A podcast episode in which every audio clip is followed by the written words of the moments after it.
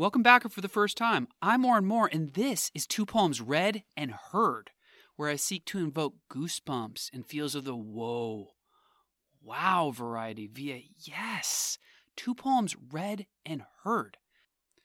This episode marks the start of season three of Two Poems Read and Heard.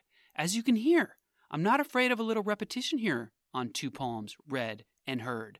To that end, like the extended rebroadcast of the interseason episodes, this season, the two poems read and heard will be read and heard again for those whom it pleases at the end of the podcast.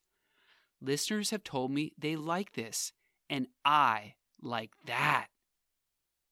Season 3 episodes will drop Thursdays instead of the previous Tuesday release day for seasons 1 and 2. Hashtag always be innovating. Please rate, review, subscribe, share it with a friend. Do everything that helps this podcast grow if you like it. You can Venmo me, the links in the show notes. All this stuff releases dopamine. Dopamine, yum. Enough with the intros and throat clearing. Let's get to the goods, the poetry goods, the stuff you came here for, the deepness. Let's go. The theme today is the future, a place we will never get to, even though it's always coming up. How can that be? At present, I don't know. Our first poem today is by Joyce Sutphen and is titled A Dream of the Future and comes from her collection The Greenhouse, published in 2017 by Salmon Poetry. Sutphen, that's S U T P H E N if you want to search her up, and you should, was named Minnesota's Poet Laureate in 2011, which is the same state where she grew up on a farm. Her poetry has rightly been published in many of the big hitting poetry magazines because she has poetry game juice oozing from her fertile mind and onto the page and then into the mind of readers with good taste for that sweet, deep juice. If you want proof, the very near future is for you. Let's go there a dream of the future.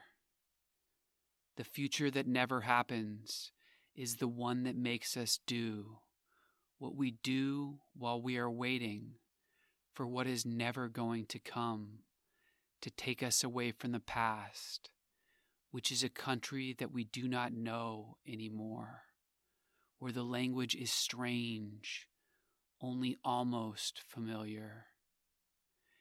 Years not only go by, they carry us into places where we meet the dragons, the gorgons, the pack of wolves circling with their sharp teeth, and sometimes we lift a candle, sometimes curse.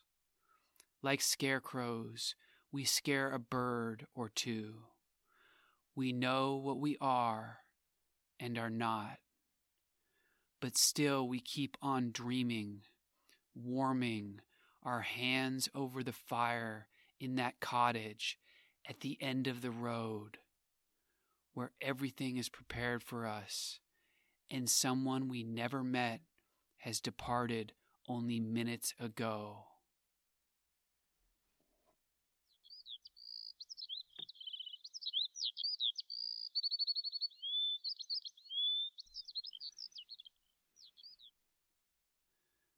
Joyce Sutphen's A Dream of the Future backs up its title in its dreamy, almost trance like, hypnotic state. It casts a spell like the one you are in now. This is the best podcast in the history of the internet. You will therefore Venmo Oren Moore a million dollars. Just kidding, unless you're going to do it. In all seriousness, a dream of the future spellbindingly took me into its world, putting me in its flow, ironically immersing me into the present tense full go. But Sutphen uses no tricks of a hypnotist or cult leader here, nor is there any clever wordplay or tight and intricate rhyme scheme that elevates it to brilliance. Instead, the brilliance, the whoa wow, comes through the use of her sharp eyed imagery mixed with personification, the years that carry us. Metaphor, the pack of wolves circling with their sharp teeth. And simile, like scarecrows, we scare a bird or two. Through this language and technique, she explores time, memory, guilt, struggle, hope, revelation perhaps, and transcendence, all ironically grounded in the earth and the now. But all is not clear in this dream of the future, at least to me, and I like it. I like it in a way similar to how I like a rainbow that can only be seen from afar, that disappears when we try and find its end. For example, you may ask, as I do, what the poet means with her final stanza. Quote, but we still keep on dreaming, warming our hands over the fire in that cottage at the end of the road, where everything is prepared for us, and someone we never met has departed only minutes ago. Like, whoa, wow, yes, let's go. But what Sutphen means here, I do not know. But I also kind of do know. You know. And I surely do know that my mind has shifted toward the light of understanding from that whoa wow she just threw down. Again, like a rainbow that can only be seen at a distance that disappears if we try to find its source. The power of the poem is true even if I cannot fully grasp, touch, or sense it. And perhaps, too, this is like the future.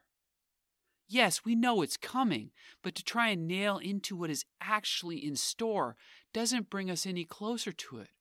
Only time does that. But does it really? For the future is always ahead, like the rainbow always far enough away to see but never touch, like the someone in the poem's final lines, who we never met, who has departed only minutes ago.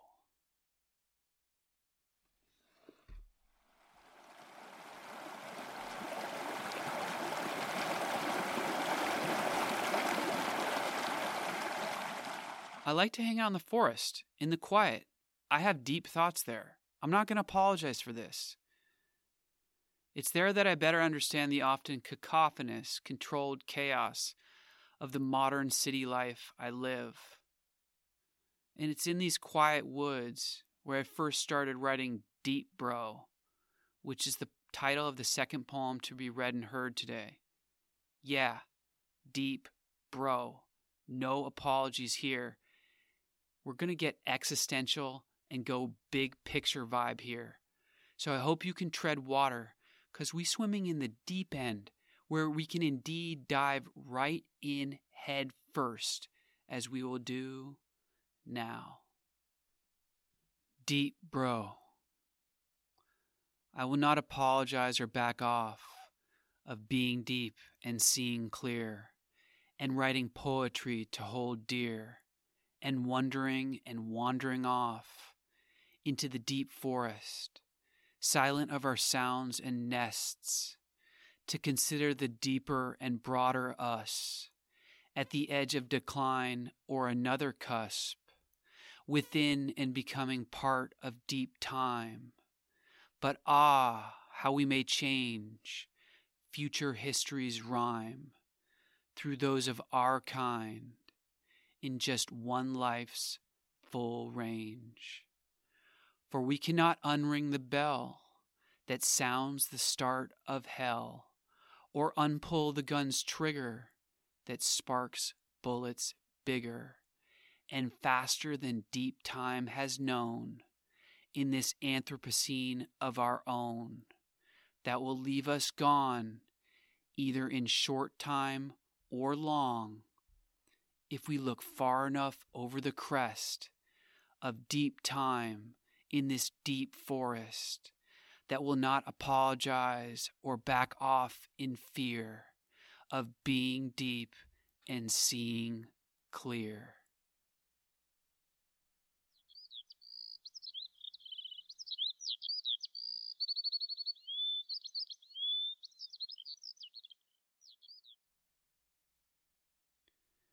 What present can we give to the future?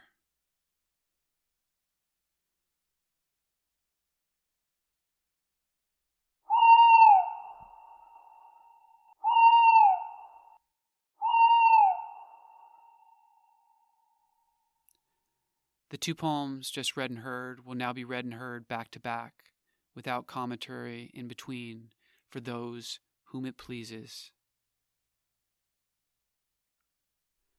A dream of the future.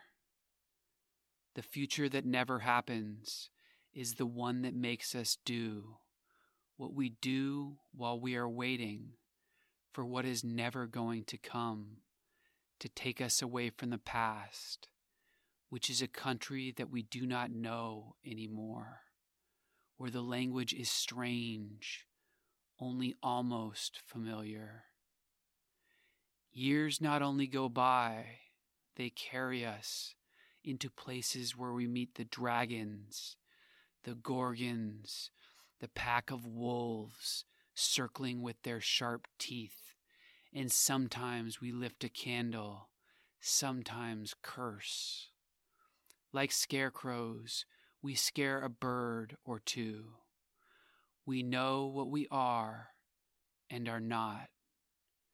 But still, we keep on dreaming, warming our hands over the fire in that cottage at the end of the road, where everything is prepared for us, and someone we never met has departed only minutes ago.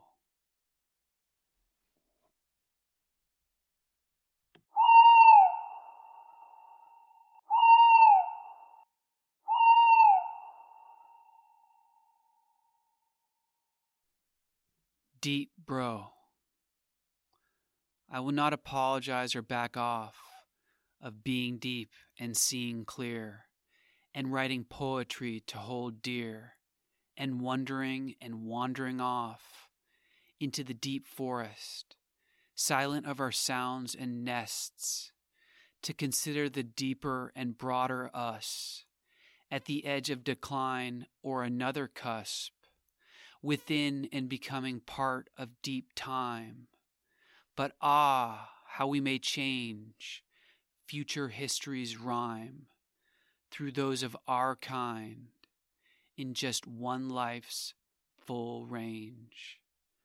For we cannot unring the bell that sounds the start of hell, or unpull the gun's trigger that sparks bullets bigger and faster than deep time has known in this Anthropocene of our own that will leave us gone either in short time or long if we look far enough over the crest of deep time in this deep forest that will not apologize or back off in fear of being deep and seeing clear.